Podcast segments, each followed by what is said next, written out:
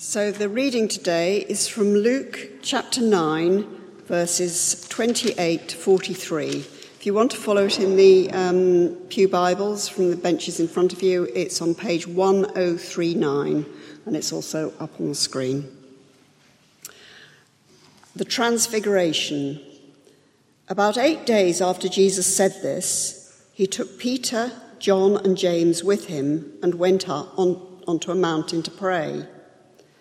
As he was praying, the appearance of his face changed, and his clothes became as bright as a flash of lightning. Two men, Moses and Elijah, appeared in glorious splendor, talking with Jesus.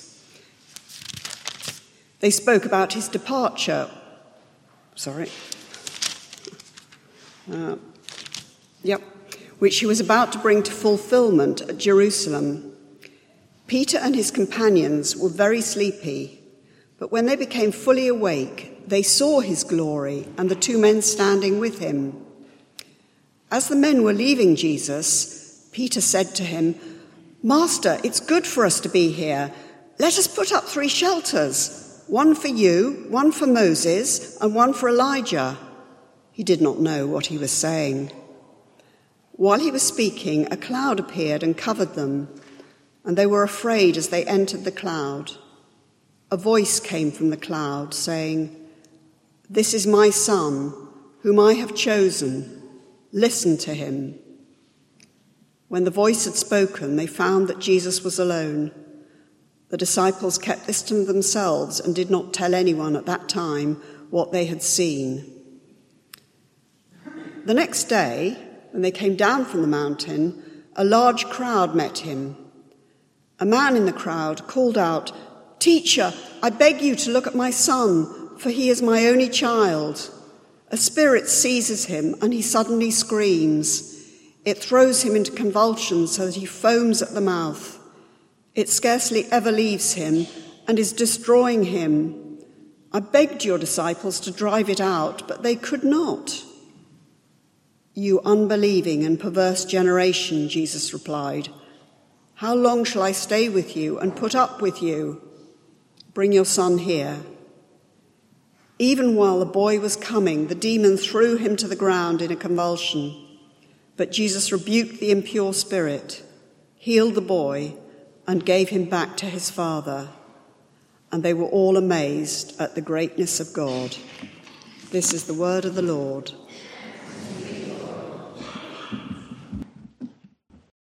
Um, Neil, welcome.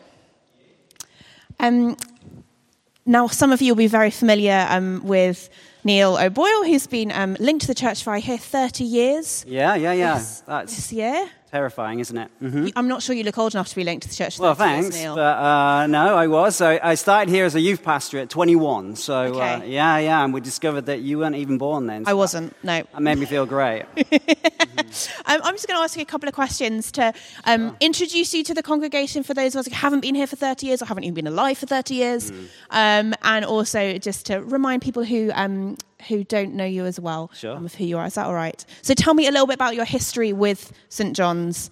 Um, 30 years, you started here as youth mm-hmm. pastor, and yeah, then what? Yeah, so I, I uh, was invited here by Jonathan Wilmot, Charles, oh, what's Charles? Trefusis, there we go, uh, to come and be the uh, youth pastor here. And uh, there wasn't any youth work here at the time, or, or there was uh, a little bit to be developed. And then also to pioneer Greenwich Youth for Christ. And um, tell me about Youth for Christ. What is Youth mm. for Christ? What do you mm-hmm. do? Um, mm-hmm. And what do you do with Youth for Christ? Yeah, yeah, yeah. So, Youth for Christ is an international organization. It's all around the world in 100 nations or more. Started by Billy Graham here in Britain. Uh, we're evangelistic. We believe that uh, every young person should have an opportunity to hear about Jesus and have the decision moment for themselves to choose if they want to follow him. So, we're about seeing young people's lives changed by Jesus. That's awesome. Love that. And what do you do with Youth for Christ? So, uh, I've had many roles, but my role right now is as the national director, so I lead British Youth for Christ. Marvelous. Well, mm. it's a joy to support Thanks. you, support you, support you for Christ, and I'm really excited to hear what you have to say this morning. May I pray for you yeah, before please, you begin? Please. Father, we thank you for Neil. We thank you for all that he carries, for all that you have made him to be. And as he brings your word to us this morning, I ask that you would speak through him and speak to him Um, may we be blessed by his words. May we meet with you. Um, and may all that he gives out this morning be given back to him in abundance. In Jesus' name we pray. Amen. Amen. Over to you. Thank you. Wow, what a delight to be here. How do you feel if I rearrange the place? Is that, is that, thank you.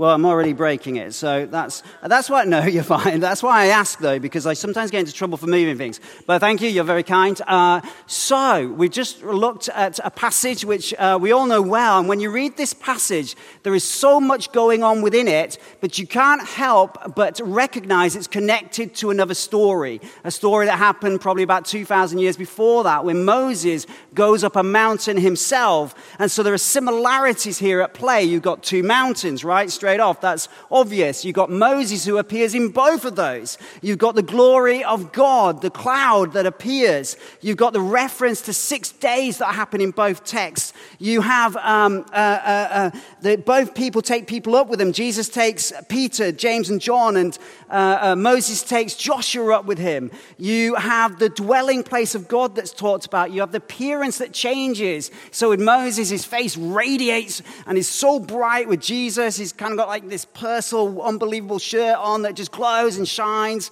And then after that, they come down and they both return into chaos. For Moses, it's the whole thing with the calf, the golden calf. For Jesus, it's the demon possessed boy and all that's going on there.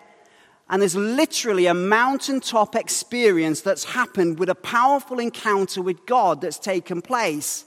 And when we read passages like this, we can't help but think, well, yes, that's the historical nature of the Bible. That was for then, not now. And I would challenge that viewpoint and say, actually, I think we are invited to have such encounters with God in the now. And what makes both of these passages super interesting is what happens before it. So we didn't look at that text, but in both cases, in the case with Moses, the law is talked about what it means to be a Hebrew, what it means to follow and be a child of God, and all the, all the kind of laws and, and requirements the cost with Jesus just before he goes up the mountains. He says, Listen, I am going to be denied. I'm going to be rejected. I am going to suffer. And if you are going to follow me, then you also need to deny yourself and pick up your cross. So there's a cost involved in both stories before they ascend the mountain. And often, when difficulties come just before it, we then go on to have the mountain experience where we encounter God, where He reveals whatever it is that He wants to reveal that we've been experiencing in the difficulties. But there is a cost to following Jesus. And I've been involved with Youth for Christ oh, for a long time, uh, for 30 years, or even before that, I became a Christian through Youth for Christ, then did two years as an apprentice with Youth for Christ, and then ended up here. So that's a lot, isn't it? So in that time, I've had my own challenges of difficulties, but I would say that the most difficult, most challenging year in my entire ministry was uh, just off the back of COVID. Because what happened in COVID was we navigated through fog. We didn't know where we were going. But when we came out of COVID, we had no idea where we were. We just didn't know where we were on the map. The landscape had changed. Things that worked before no longer worked. There was a, such a shift when it came to financial giving, and charities were, had their backs against the wall, and things were suddenly, and, and morale was incredibly difficult. And I remember, oh, uh, just uh, about 18 months ago now, having the most difficult uh, day of my life in ministry. In the morning, I'd gathered the staff and said, We're going to have to make redundancies. There are so many challenges financially that's going on. And in the afternoon, I said goodbye to a director who we'd really depended on, who was leaving, going on to something else. And then I overheard the staff talking about, well, if I'm made redundant, I wonder how much money I'm going to get. not a lot is the answer. But uh, there was suddenly morale was not where it needed to be. Things were crumbling. And I remember getting in my car and driving home and praying and saying, God, I think my season has come to an end. I don't think I can continue. I don't think I'm the person you need anymore for this role. It's really, everything's falling to pieces on my shift. You need someone else to come in who's got new energy, can take us to another place. And I drive uh, into my driveway and I park the car and I pick up my phone and there's a text message from somebody that I know who every now and then tells me, Thus saith the Lord. And I get this message saying, uh, I need to talk to you. I've got a really difficult message to give you. It'll be challenging from you that I think God is saying. And I'm like, oh no, not today. I've had a sucking day as it is. I don't want any more challenges than what I've got right now. But this person, this person had had few words in the past. I'll give you an example of one before where I know when they're saying something, I sit up and listen because I remember she called me and said, Hey, I've had a dream about two of your staff workers, and one of them is this big bird, and uh, he's running around and he's clipping the wings of all the other birds. I'm like, and she says, I know that's random, I'm like, yep, yeah, that is random. But then outside of my office door is that staff worker she's just dreamt about making bird noises. So at that moment, she has my attention. This situation has my attention. And sure enough, the other person in the dream came forward and said, This person's really clipping my wings. So when I got that text, I'm like, okay. I started to reply saying, no, no, not now. And I thought, okay, well, if God's in it, then there will be hope. There's always hope, no matter how difficult things are. And so I phone her and she says, Listen, I just can't shake what God is saying. He's telling, I think He's saying this to you that there are many challenges going on in Youth for Christ. She had no idea what was going on in Youth for Christ. Uh, and you were experiencing crumbling. Well, I'd just been praying about crumbling in, in the car. And he's doing something to get your attention. Yeah, we just said there's going to be redundancies. I've lost a great person. Morale is low. We're struggling in our ministry. Yes, he's got my attention. And this is what he says if you stop everything you do as a national ministry for 40 days and pray and fast, then you will still experience crumbling, but then the Holy Spirit will move through you for Christ in a way like he's never done before. But if you don't stop, the crumbling will continue at a rate that you cannot cope with. So I put the phone down and called my board chair, who at the time was a man called Ken, a very wise man. Uh, used to be responsible for Royal Mail, so I took his opinion seriously and said, Ken, what do I do with this? And he goes, Well, it's right, isn't it? I'm like, Are you, are you for real? I said, Ken, we got festivals in 44 days' time. That means in four days' time, we got to stop everything.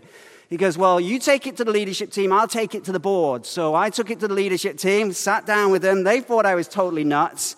Three of them loved the idea. That's because they just thought I was talking about having a rest and hanging your hammock and doing nothing. The other three just didn't like it. The board were asking great questions. Well, how can we trust the source? How do you know it's prophetic? What does this mean? How does this work? Loads of great questions. And I remember Sunday morning thinking, if we're going to do this, it's in two days' time. We have so many commitments for the next 40 days. And I just said, God, I don't think you would ask this of us. I need you to speak to me, not this other person, to me. And then I opened my reading for the day, and the first thing it said is, Call your people to pray and fast. And so I'm like, Okay, you got my attention now. And I said, If it's of God, then the board will say yes. They said yes. Following morning, gathered the staff together, said, Guys, tomorrow we're stopping for 40 days. We're not doing anything. We're going to pray and listen. You need to tell everyone we got commitments with. We can't do them. I know that's challenging. Off they went, and lots of people were unhappy with us. But every, every commitment we let down, we were able to find replacements for, which was a miracle in its own right since the time scale we were dealing with. And then we went into a time, gathered, came together, and we just listened. And we would gather in the morning and we would pray together, and then we'd all go off and do our own things, and we would come back at the end of the day, and we would ask the question, What have you heard, sensed, felt God is saying? And it was always amazing at the end of every single day because it was like a jigsaw piece, a puzzle, because everyone would, someone would say this and then that and then that, and suddenly it would make a picture. And I'd write it all down. It was amazing how it connected. But there was one thing that came across the, every single day. In one way or another, it came out. And it was simply this from Proverbs, where we felt God was saying, I want your heart. Above all else, I want your heart. In all your busyness, in all that you do, I just want your heart. And we're all Christians. We are committed to the mission. It seemed a little odd that he kept saying it over and over again. But the truth of the matter is, is that we can be so busy that we crack on without Jesus. We can be so busy doing things in our own lives That yes, we kind of give him lip service, but we go on and do our thing. And he's shouting at us, saying, or whispering, saying, I just want your heart. I want you to come to me and give me your heart. And that went on for 20 days. And we listened and got to that place of recognizing, yeah, we, we were missing it here. We need to get this right. And God is incredibly gracious, isn't He? Because He pulls us from the difficulties, from the mess we find ourselves in, which we did, and brings us to a mountaintop experience, which He speaks to us. But when you have those moments, you can't help but be changed. And so, off the back of that, we started our ministry again. And we noticed there was a change in how we did things.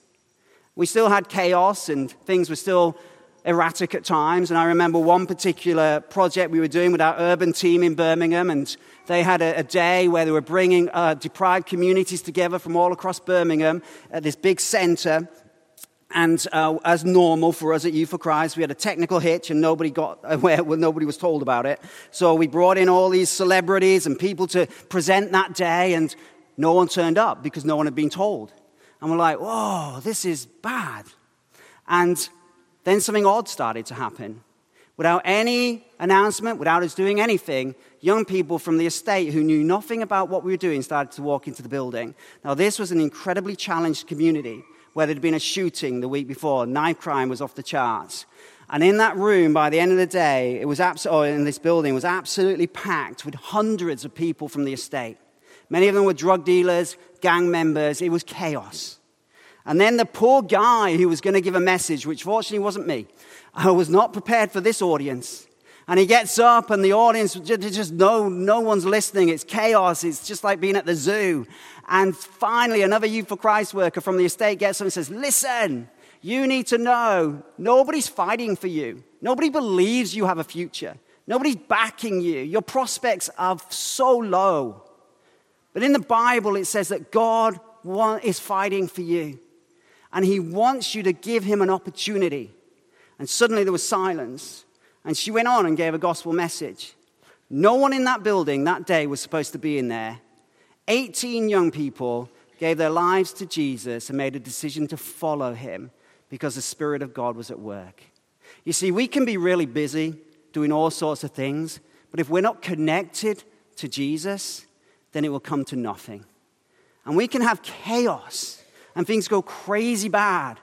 But when we're connected to Jesus, remarkable things come from it.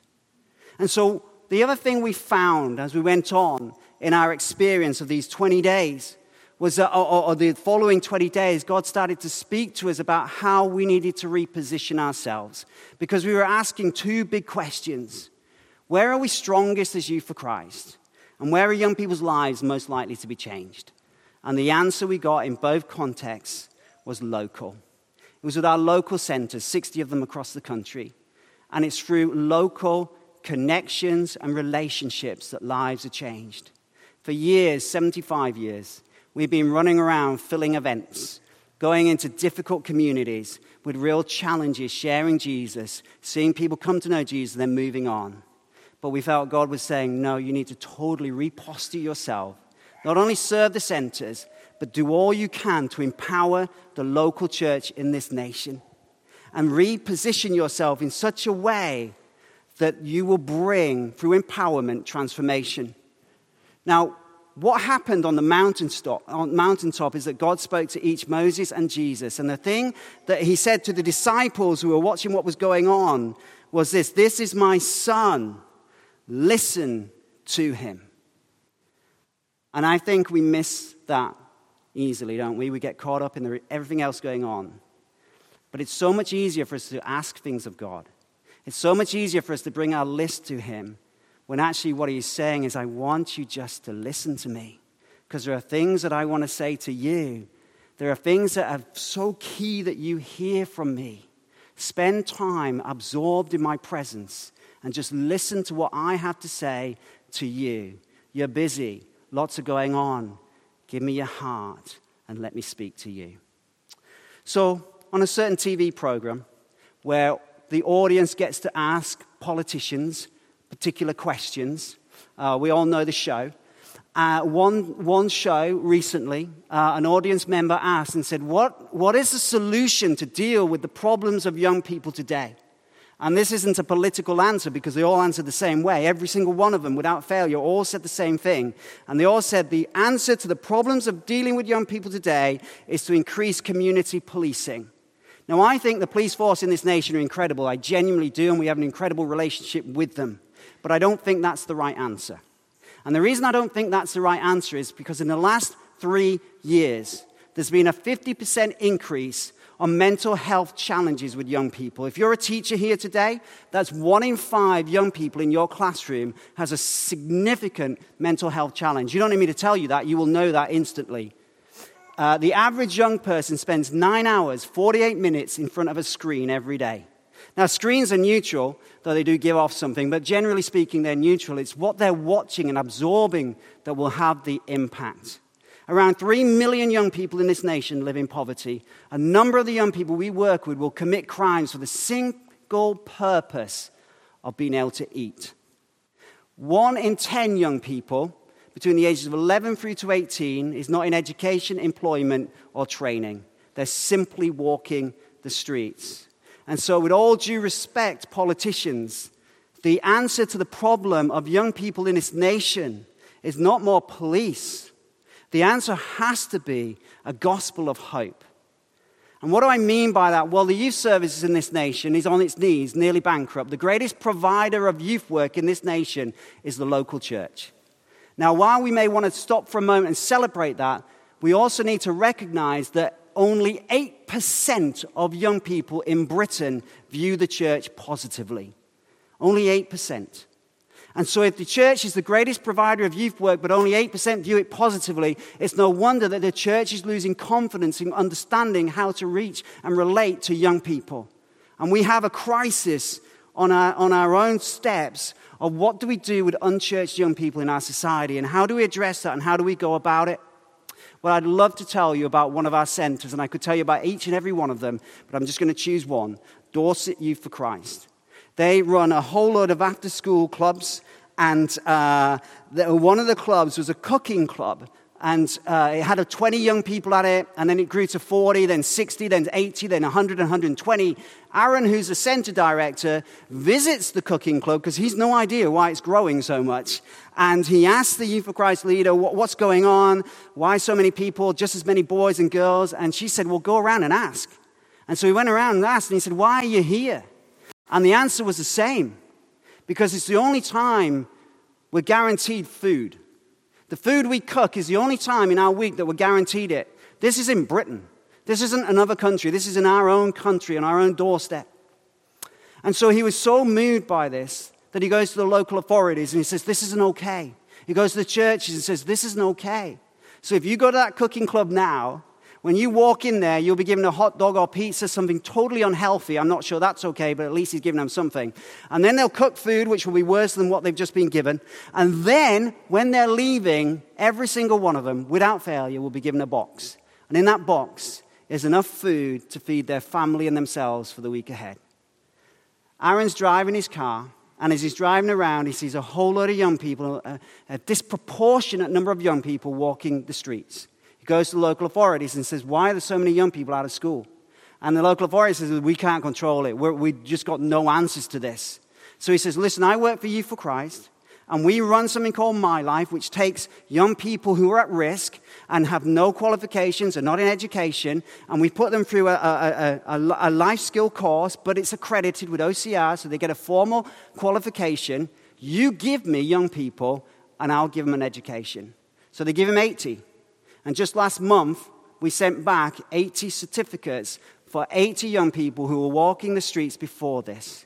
You see, while Youth for Christ is evangelistic, while we believe that Jesus is the answer, if you're hungry or you're cold or you have low prospects, before we can tell you about Jesus, we need to show you Jesus. And we can only do that really effectively in our local context. And if we are to make a difference in our community, then we have to demonstrate Jesus wherever we go. We have to recognize as we come down from the mountain into the chaos, If we are connected to Jesus, if we have listened to him, then we bring something with us. And I believe that God is calling each and every one of us here, and the, this very church and the church in this community, to bring light into darkness. And when I was a youth pastor here and also the director of Greenwich Youth for Christ, I was aware of deprivation outside of this area. And we started something called Night Stop, which took homeless young people just around this area, of which there were many, all hiding in plain sight, and we would give them a bed for the night and get them into the system. But it wasn't, that wasn't the greatest level of poverty I saw when I was here. The greatest level of poverty I saw was spiritual poverty connected to affluence. And we have young people who are caught up in that, who think they need nothing in life because they've got everything. And it's simply a lie. Jesus brings life in all its fullness. And our role is to show Jesus and to share Jesus. Let me pray for you. Father, I thank you so much that you love us. I thank you, Lord God, that you call us to connect with you. And Lord God, in the busyness of life, in the difficulties of life, when things are chaotic, you call us to come to you. And Lord God, would you give us ears to hear your voice? And would you give us hearts that we can open entirely to you? Lord, through that connection, through hearing your voice and doing what you're asking us to do, may we be obedient and see your power at work in our lives. In Jesus' name, amen.